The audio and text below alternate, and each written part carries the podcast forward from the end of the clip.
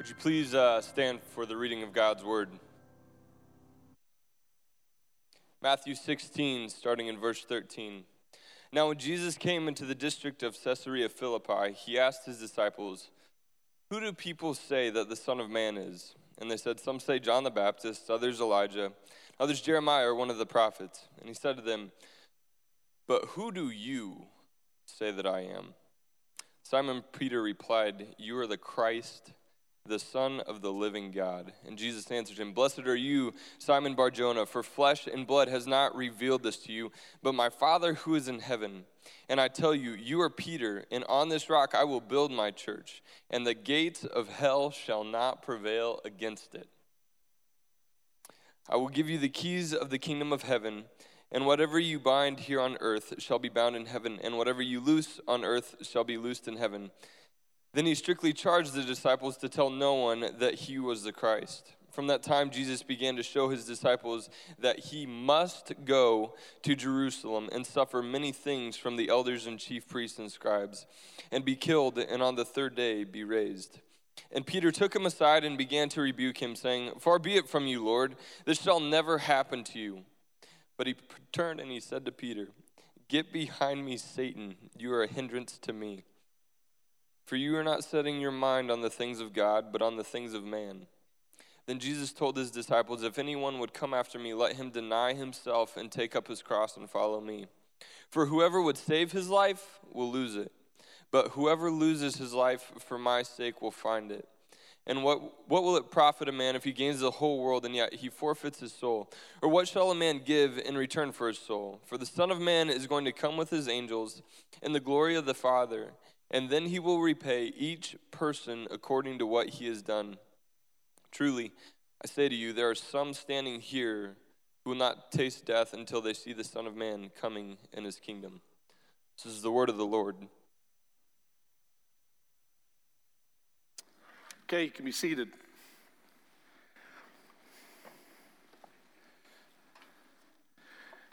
If you've been here two weeks in a row, you might be wondering wait a second, we did that text last week. Yes, we did. Um, there have actually been a number of times where, after preaching a text, not the sermon, but the text, I walk away, or someone on our worship arts teams walks away and says to us, I think we need to preach that one again. I remember the first time it happened, we were in Second Corinthians. We were dealing with a text on forgiveness, and we ended up spending, I think, three weeks on that. So we have been surprised after the fact and thought we really need to spend more time on that text. We believe the Holy Spirit wants us to spend more time leaning into that text and looking at that text and uh, allowing that text um, by submitting to it to begin to shape our minds, begin to shape who we are. Um, and then there are those texts that we can actually predict. That text we need to preach twice. This is one of those. This is one of those texts that we knew when we were planning Matthew's gospel that after we're done preaching Matthew 16, 13 through 28, you know what we should preach? Matthew 16, 13 through 28. We walked through it last week, looking at the, the text and trying to dissect it and understand, looking at the key ideas and the key words. And this, te- this week, what we would really like to do is for us to come alongside of this text and as Drew set us up for in his uh, prelude this morning, what, what he helped us see is that there are ideas about life, ultimately about God, that matter so much that we need to spend more time looking at them and dissecting them, that we can't just take a passing glance. If anything, that might actually hurt us because they can appear, first glance. How do those things fit together? I will build my church. And by the way, here's what you need to do. I thought you were building it, Jesus. Why am I the one with the hammer? I thought you were building. This is one of those texts. When you look back, though, at life, here, here's what I would challenge you on is that things of great substance, of worth, of spending your life on or sacrificing your life to, all of those great truths have these two traits within them. One of them is that they're, they're almost always simple ideas. They're simple. And then you spend more time with them, and they get deeper and deeper and deeper as you go. Simple and deep. Simple and deep. To give you an example of this, you, you've, you've heard someone say this, right? If someone has said to you, or you've said someone to someone to someone else, what all you need to do is just try your best. That's all you need to do is just try your best. I used to make fun of that. I used to go, well, actually, that's not all you need to do. But then I began to stop. Okay, whoa, whoa, whoa, wait. Don't, don't be that guy. Actually, I, I know what they're saying. I've said it. I've looked at my kids. I've, I've looked at students that I was teaching, and I said, listen, all, all God wants from you, all, all you should do is just, you need to do your best. You, you understand? You can translate that. We don't need to muddy the waters. You know what they're saying. It is, it is good for us to try our best. The, the problem is, is that this is how our hearts work. We want to manipulate it. I did try my best, and my best is a C. I swear to you, I tried my best. No, you did not. Remember, you been, moms and dads, you been in that situation? Teachers, have you been in that situation? I don't want to hear you tried your best. You did not. Yes, I did. No, I didn't. Yes, I did. Oh, this is productive. But you know, there is something profound about that. All you really need to do is try your best. Yeah, that's, that, that, that actually is rather profound. But there is something even more profound in kind of digging through that and asking some very introspective questions like, did you really try your best? I, I love to say to my students when they would get a bad grade, well, at least you tried your best. You're just not very bright. I did not try my best, right? I love just let's let's just think about this about why your best matters, what your best would look like. How do we know what our best really is? Simple and yet deep. How about this one? You can do anything you can put your mind to, as we talked last week. It's just hard to watch the Olympics and believe that as well. I can do anything I can put my mind to. No, that Usain Bolt thing, that just seems special. But you know what you know, you know what we mean by that. Like you really can. I mean, it is amazing the ability that we have as image bearers of God. Like it, it's it really is quite astounding the things that we can do when we put when we do our best. It really is. It's, it's, it's amazing and it is profound. So, when we say that, listen, we don't mean that we can be as smart as Albert Einstein or as fast as Usain Bolt. But that's really not what my mom meant or what my teacher, what they, what they were trying to tell me was, was that I have a lot of abilities. I have a lot of, my mom would say, I have a lot of God given abilities, and she just didn't want to see them go to, you knew what she meant, right? Simple. And then I get to spend my life trying to dig through that and, and ask questions like, what do I really want? Like, what do I want to really put my mind to? What do I want to really put my efforts to? What do I really want to? That is a great idea. One last example. Have you heard this? There were some, some very intelligent gentlemen that wrote this number of years ago.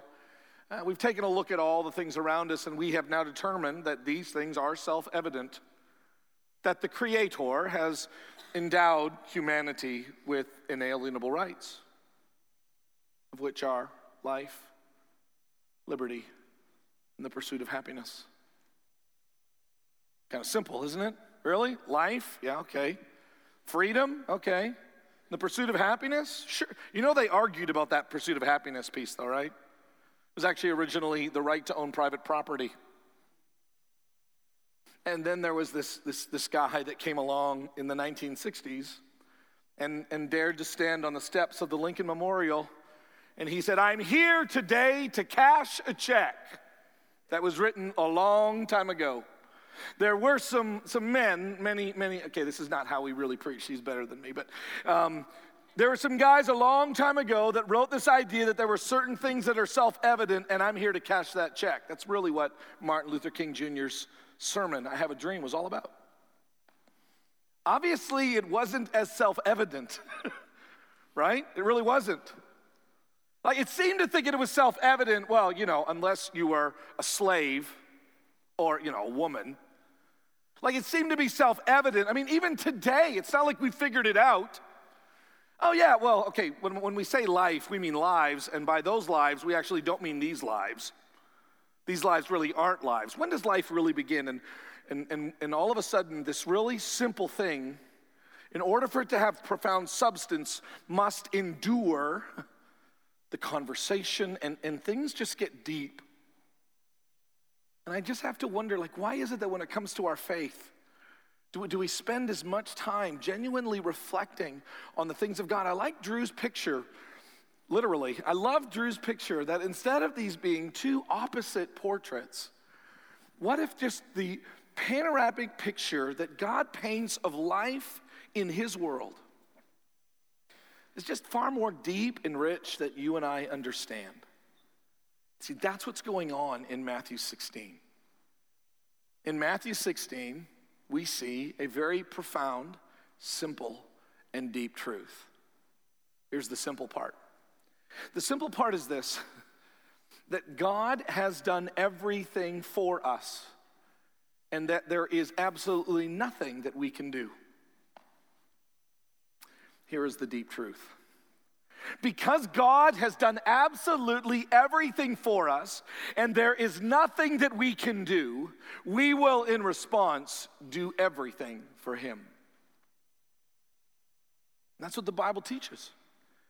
And, and Christian people mess that up time and time and time again. This is why we need to spend two, three, four. We're going to only spend two, but we could spend two, three, four, five, six weeks looking at what this text is really saying because everyone in this room, I would guess, has heard these two statements that God's gift of salvation, that God's peace, that the, the promise of heaven is a free gift and there's nothing you can do to earn it. Have you heard that?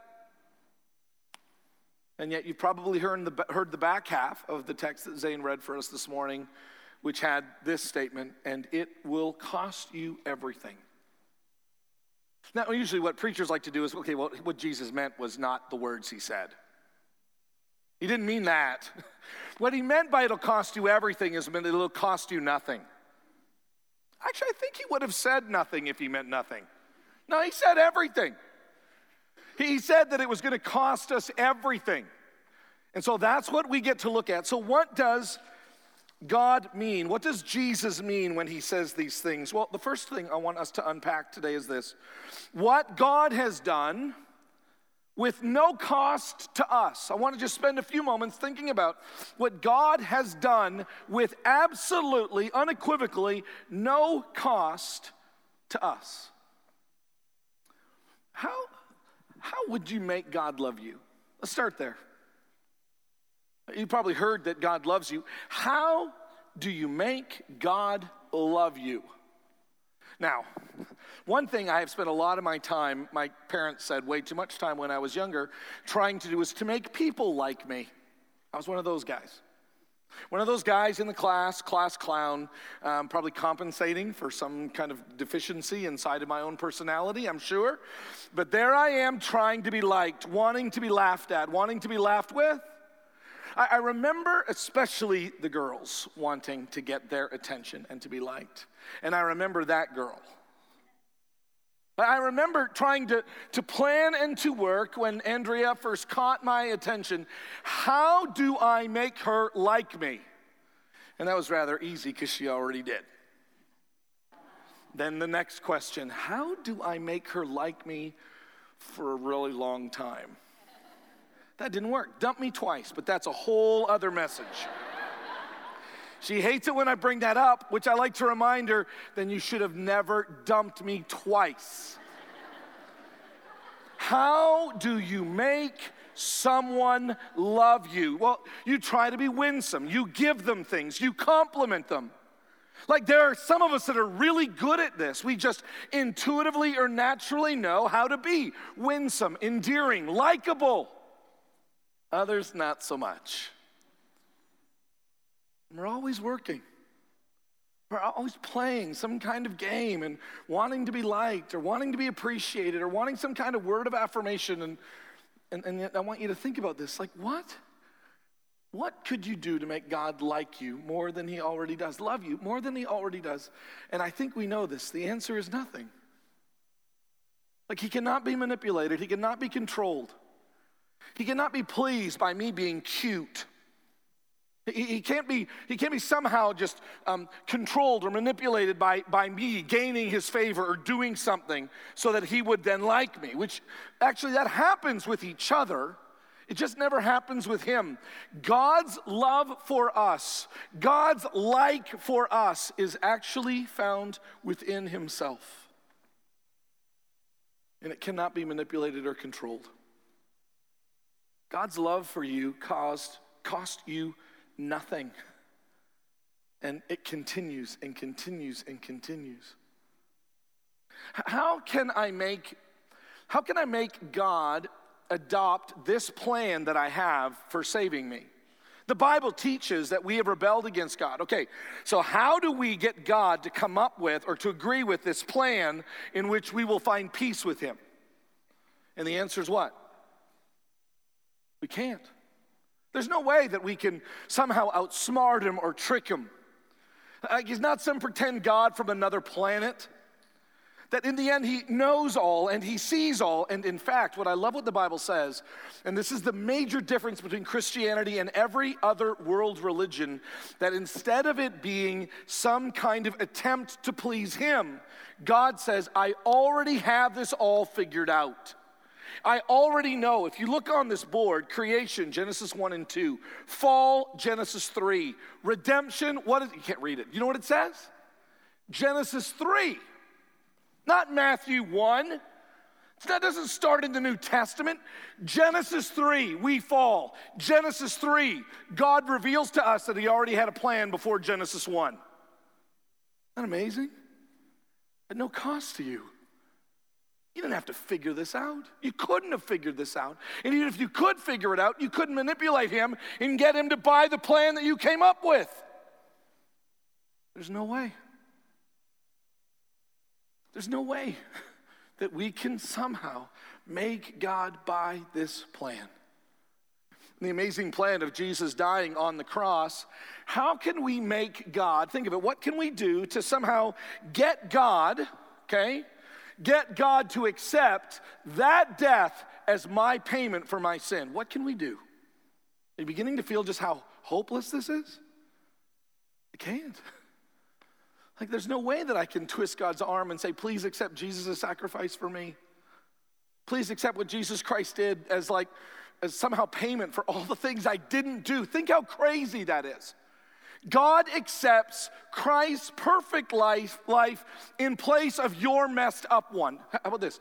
All of our, no, okay, for all of human history, all of ours, Jesus Christ replaces that. How do we get God to do that? Does anybody just kind of feel like, wow, there really is, when Jim says there's nothing we can do, I think he means there is nothing we can do. I mean, how, how do we, even just back to our own life, that breath.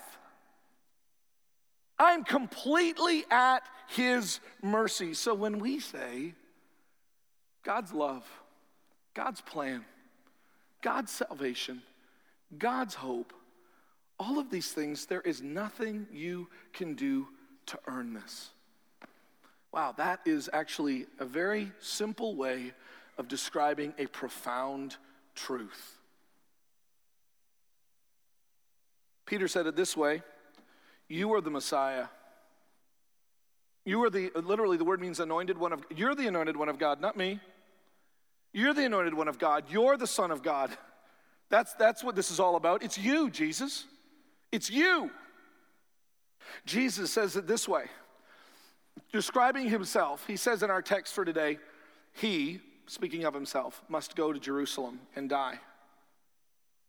He's not saying, hey, you know, this is something that you guys have convinced God to do and now I got to do it. Boy.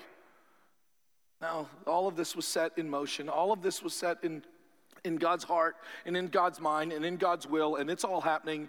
And, and literally, we are only invited guests to the amazing work of God. And that is why I sing, and that is why I live my life in response, as we heard over and over and over again from Drew and from, um, from Kaylee. This is, this, this is what we do.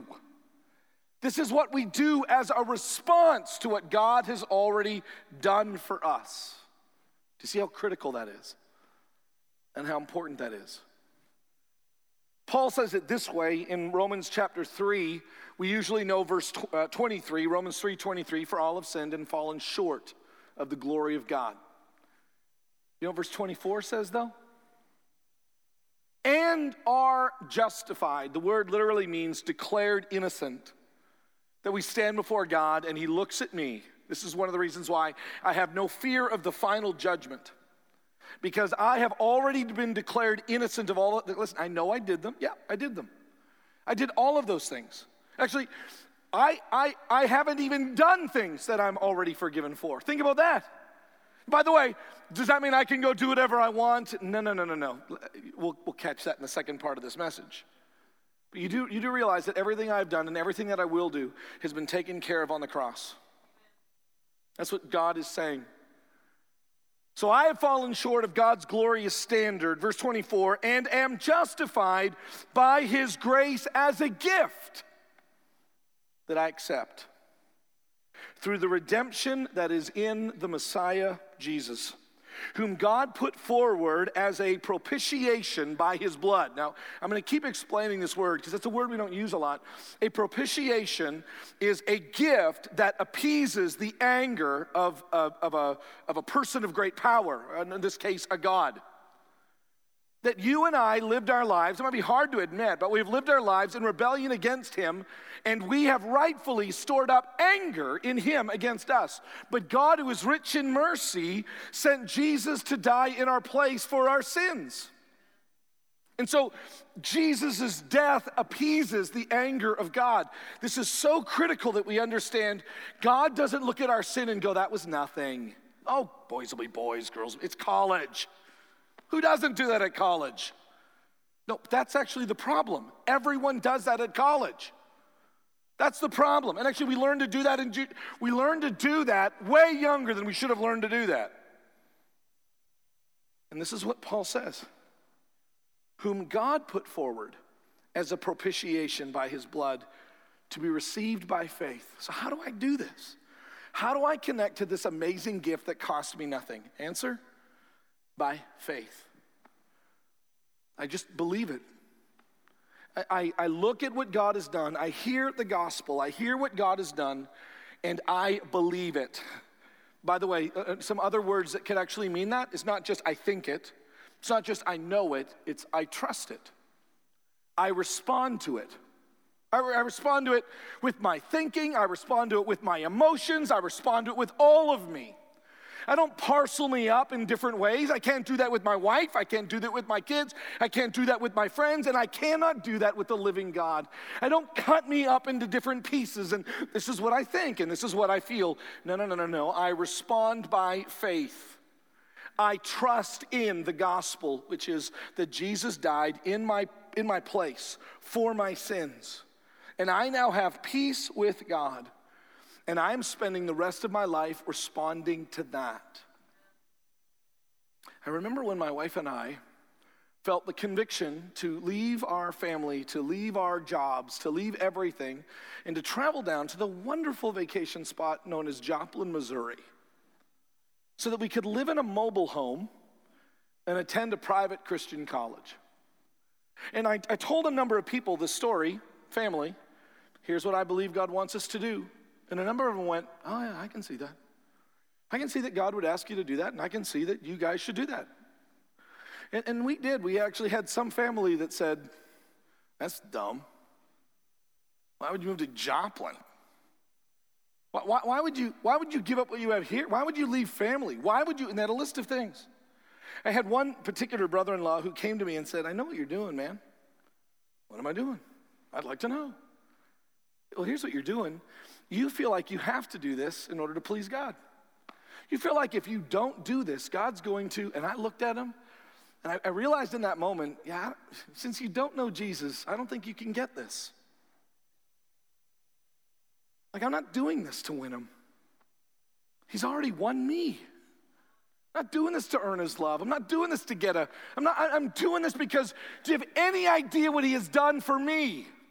Do you have any idea what he has done for us? Do you have any idea? I have nothing to give here. I am just merely responding. By the way, that's what we were doing when we were singing.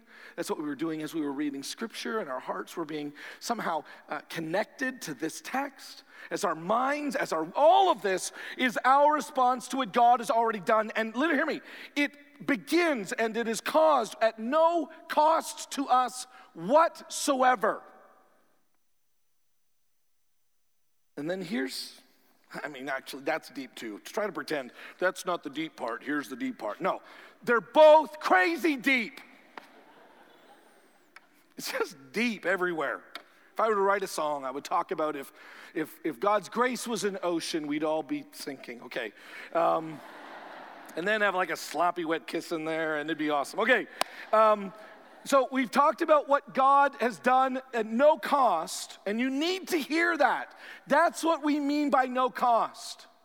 That's exactly what we mean.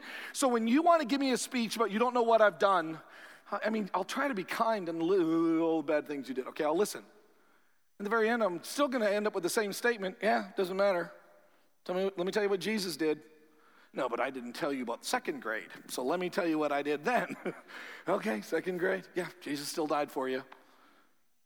It's one of my favorite things to do. I absolutely love looking at people who are just broken to the core. By the way, that's repentance. That's humility, which God says He will respond to. Repentance and humility. Arrogance, He just smacks on the nose. But repentance and humility, God lifts up the head. Fascinating. But I love looking at someone who thinks for some reason, something they've done, or for some disqualifying, and I said, listen, since you can't do anything to earn this in the first place, truly, none of this matters. We all approach Jesus equally dead in our sins and in need of life. Now here's the other response, which isn't go, doesn't go against that. But as you look at this story, as you look at day two, day, day one is all of what God did. Okay? And day two is what all of God is now going to keep on doing. It's not God's turn, our turn. It's all God's turn, but now it is us responding to what Jesus Christ has already done for us. So we are going to look at what God has done with great cost to us. Now, this is where it gets complicated because many of us have been told, hey, all you got to do is raise your hand, say a prayer, get wet. And actually, if you don't want to do any of those, you don't even have to do that. There are preachers, and I think they are preaching heresy that actually teach that to respond to Jesus requires no spiritual, I'm quoting a scholar, requires no commitment to Christ whatsoever to be saved. Now, listen, what scares me even more is I talk to people all the time, just regular Joes. And I begin to ask them about life, and I begin to ask them about faith, and I begin to ask them about friends. And I hear this all the time oh, yeah, they're a Christian, they're just not following. You mean they're not a Christian? No, no, no. They're totally saved. They're just not acting like it today or yesterday or ever. But we had this great, like, 12 day thing at Falls Creek. We're good. We did this thing at Sayokamo, Youthquake 2012. Boom. Yeah, tell that to the one who made all things, who knows all things. I, I, I challenge people just try to find in the scripture, not a verse, Anybody can find a verse. Find to me, find for me somewhere where Jesus consistently preaches, oh, yeah, do whatever you want, I'm good. Actually, I, I kind of really like that. I'm really, actually, I died so that you could do whatever you want. Like, I love telling people, do whatever you want. I'm all for you, whatever you want. Like, just show me a consistent case where that's what the picture in the Bible is of following Jesus. No, that's what we do, and not just in America, but particularly in the West. Sadly, though, particularly in America, and then even more so in the Bible Belt,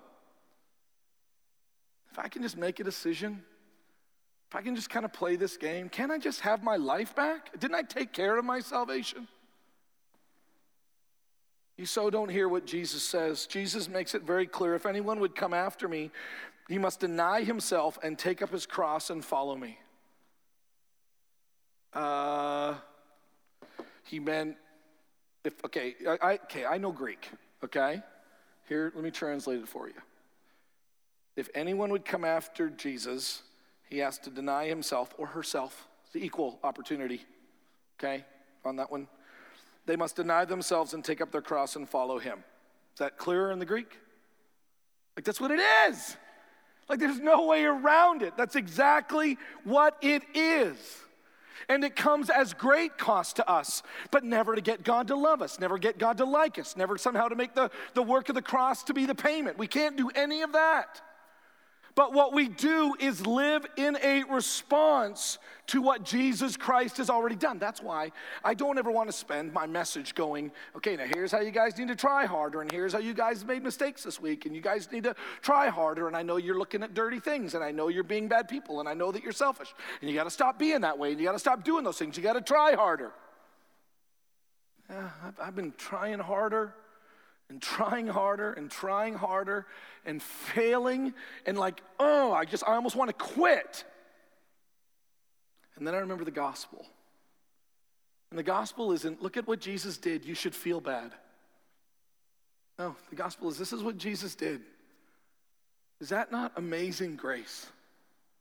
We should, we should live in light of that. We should live in response. My baptism was a response to what Jesus Christ did. I, mean, what actually should happen on a daily basis is that everything I do is in response to what Jesus Christ has done. So when I look at someone I can't forgive, I remember what Jesus Christ did to forgive them, and I think I can forgive them now that I think of what Jesus did. When I look at the circumstances of my daily life in those relationships that are right up close and personal and even rather distant, distant, I am living in response to what Jesus Christ has done, and it is costing me everything. I'm constantly living my life in the shadow of the cross, not to earn his love, but in response to the great love that he has for me. And there really is a difference. It's why, this makes some people nervous. It's why when I meet people, they're going, I don't want to do that. My, my new response is, okay. Like, I, I really wish, but it's not, yeah, well, you, should, you know what God's going to do. You, you know what I've actually found? Is that the only hope for someone, I mean, you would say they're a believer who aren't acting like a believer. You know, the only hope that I know for them? It's not scolding them, it's not making them feel guilty. Here's this what's cool. The only hope for them is Jesus. It's almost like I want to say, okay, let me tell the story again because I don't think you heard it right the first time. You're a bad person. God loves. I mean, right? You go back to that. I'm, I'm just, I'm done. I am literally, I'm done trying to make Christian people feel bad. The Holy Spirit, that's, that's his job. It is my job to remind us over and over and over again. Your job as parents, or your job even as friends, not to say, "Well, I don't think," and you, you know, let's, let's, let's rethink what Jesus Christ has done and how do we respond. I love the word even naturally and normally. I, I mean, and that's why, that's why sometimes I fail. It's why sometimes I need to go back to the gospel of what God did for me in Jesus Christ. I need to go back and revisit it. I need to go back and repent. I need to go back and, and look at what Jesus Christ has done to, so I can understand my identity. But it will cost me everything the rest of my life. because he changed my life. And I just want to ask you like is that what you is that what you did when you got saved? That you were just responding to what Jesus Christ has done? See, because when you are like the most, e- the easiest thing, you know what it's like? Okay, here's, uh, here's what it's like. It's like finding something that is so valuable you'd give anything to get it. It's like going and you find this field that has like this crazy amount of wealth in the field, and you just, man, I'm, I'm gonna sell everything I get because if I can get that field, I'll get more than I have. By the way, that's Jesus' words, not mine. And that is a Christian response. Paul says it this way Philippians 2. In light of what Jesus Christ has done, I'm kind of picking him up mid verse, verse 12 of chapter 2. Paul says, work out your salvation, not for, not work for your salvation, work out your salvation with fear and trembling, for it is God who works in you, both to will and to work for his good pleasure. He goes on in chapter 3 I count everything, Paul says, as a loss because of the surpassing worth of knowing Christ Jesus, my Lord, for whose sake I have suffered the loss of all things, and I count them as rubbish. That's a cleaned up version of the word rubbish in order that I may gain Christ. See, I'm given up so that I can gain and be found in him, not having a righteousness of my own that comes from the law, but that which comes through faith in Christ, the righteousness from God that depends on faith. That is what he is preaching. And Paul says in Philippians chapter 3 verse 12, not that I have already obtained all of this or am already perfect, but I press on, making it my own because Christ Jesus has made me his own. And that is the gospel. I press on to make him my own because he has made me his own. When we were in Israel not that long ago, we were at Caesarea Philippi where this conversation happened between Peter and Jesus.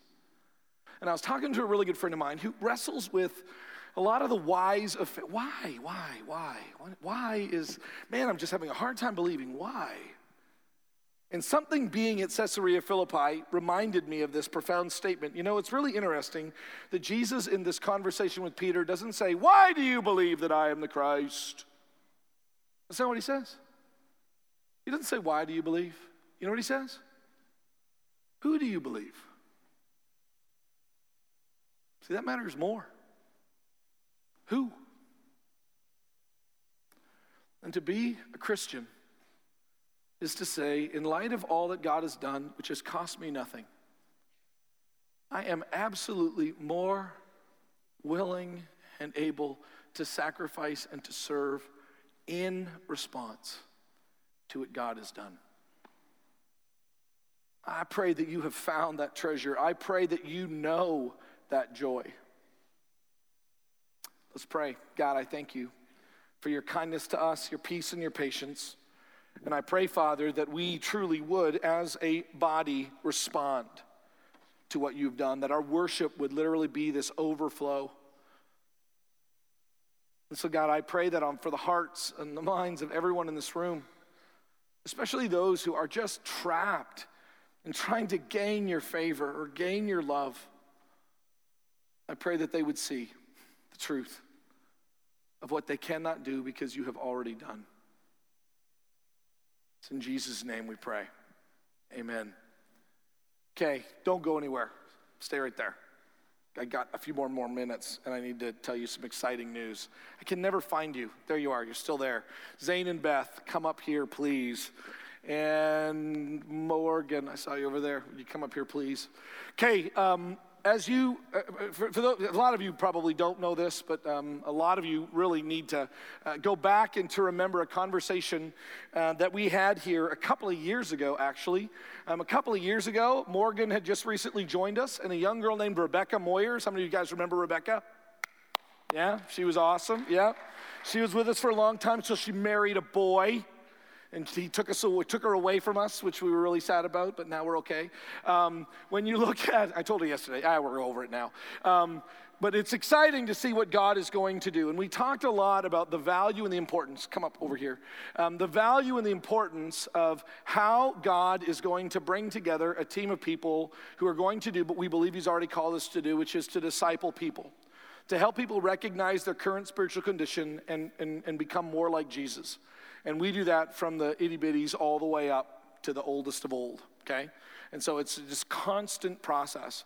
And so when Rebecca came here, I looked at Rebecca and um, I said, Hey, I'm, I'm going to give you something that'll never appear in a job description, but we have never had a, a, a woman serving in this area in our youth ministry. And uh, more than anything else, I want you to help this congregation recognize how important this position is. And she did that. Um, I had moms and dads just saying to me, listen, like now that Rebecca's gone, what are we going to do? What are we going to do? What are we going to do? Well, the answer is Morgan. So, we are genuinely excited actually. Morgan, who has been serving in our children's ministry in our ele- with our elementary ages, um, has just a desire um, and a crazy number of gifts in a number of different areas. And the more that we have been praying for what God is leading us towards, the more that we realize the best one to do this is already here. And so, Morgan is our new uh, uh, elementary, not elementary, give me a second here, middle school, junior high, high school um, pastor, okay? So that's Morgan Weiss. By the way, I just I want to be clear on this. This isn't like I always hate these words. It's not a promotion. It's not like we're all serving Jesus, okay? So she's now hanging out with people who are older. So good luck with that. Anyway, um, we're excited about what she's doing. She's really, really excited about this opportunity. But then that leaves a gap. What are we going to do with our elementary age kids, particularly those that are just coming out of kindergarten and going all the way up to before they go into the middle, the middle school area? And therefore, I would like to introduce to you Zane Sutherland and his wonderful wife, Beth. Zane is going to be our new elementary age children's pastor. So please welcome Zane and his wonderful wife, Beth.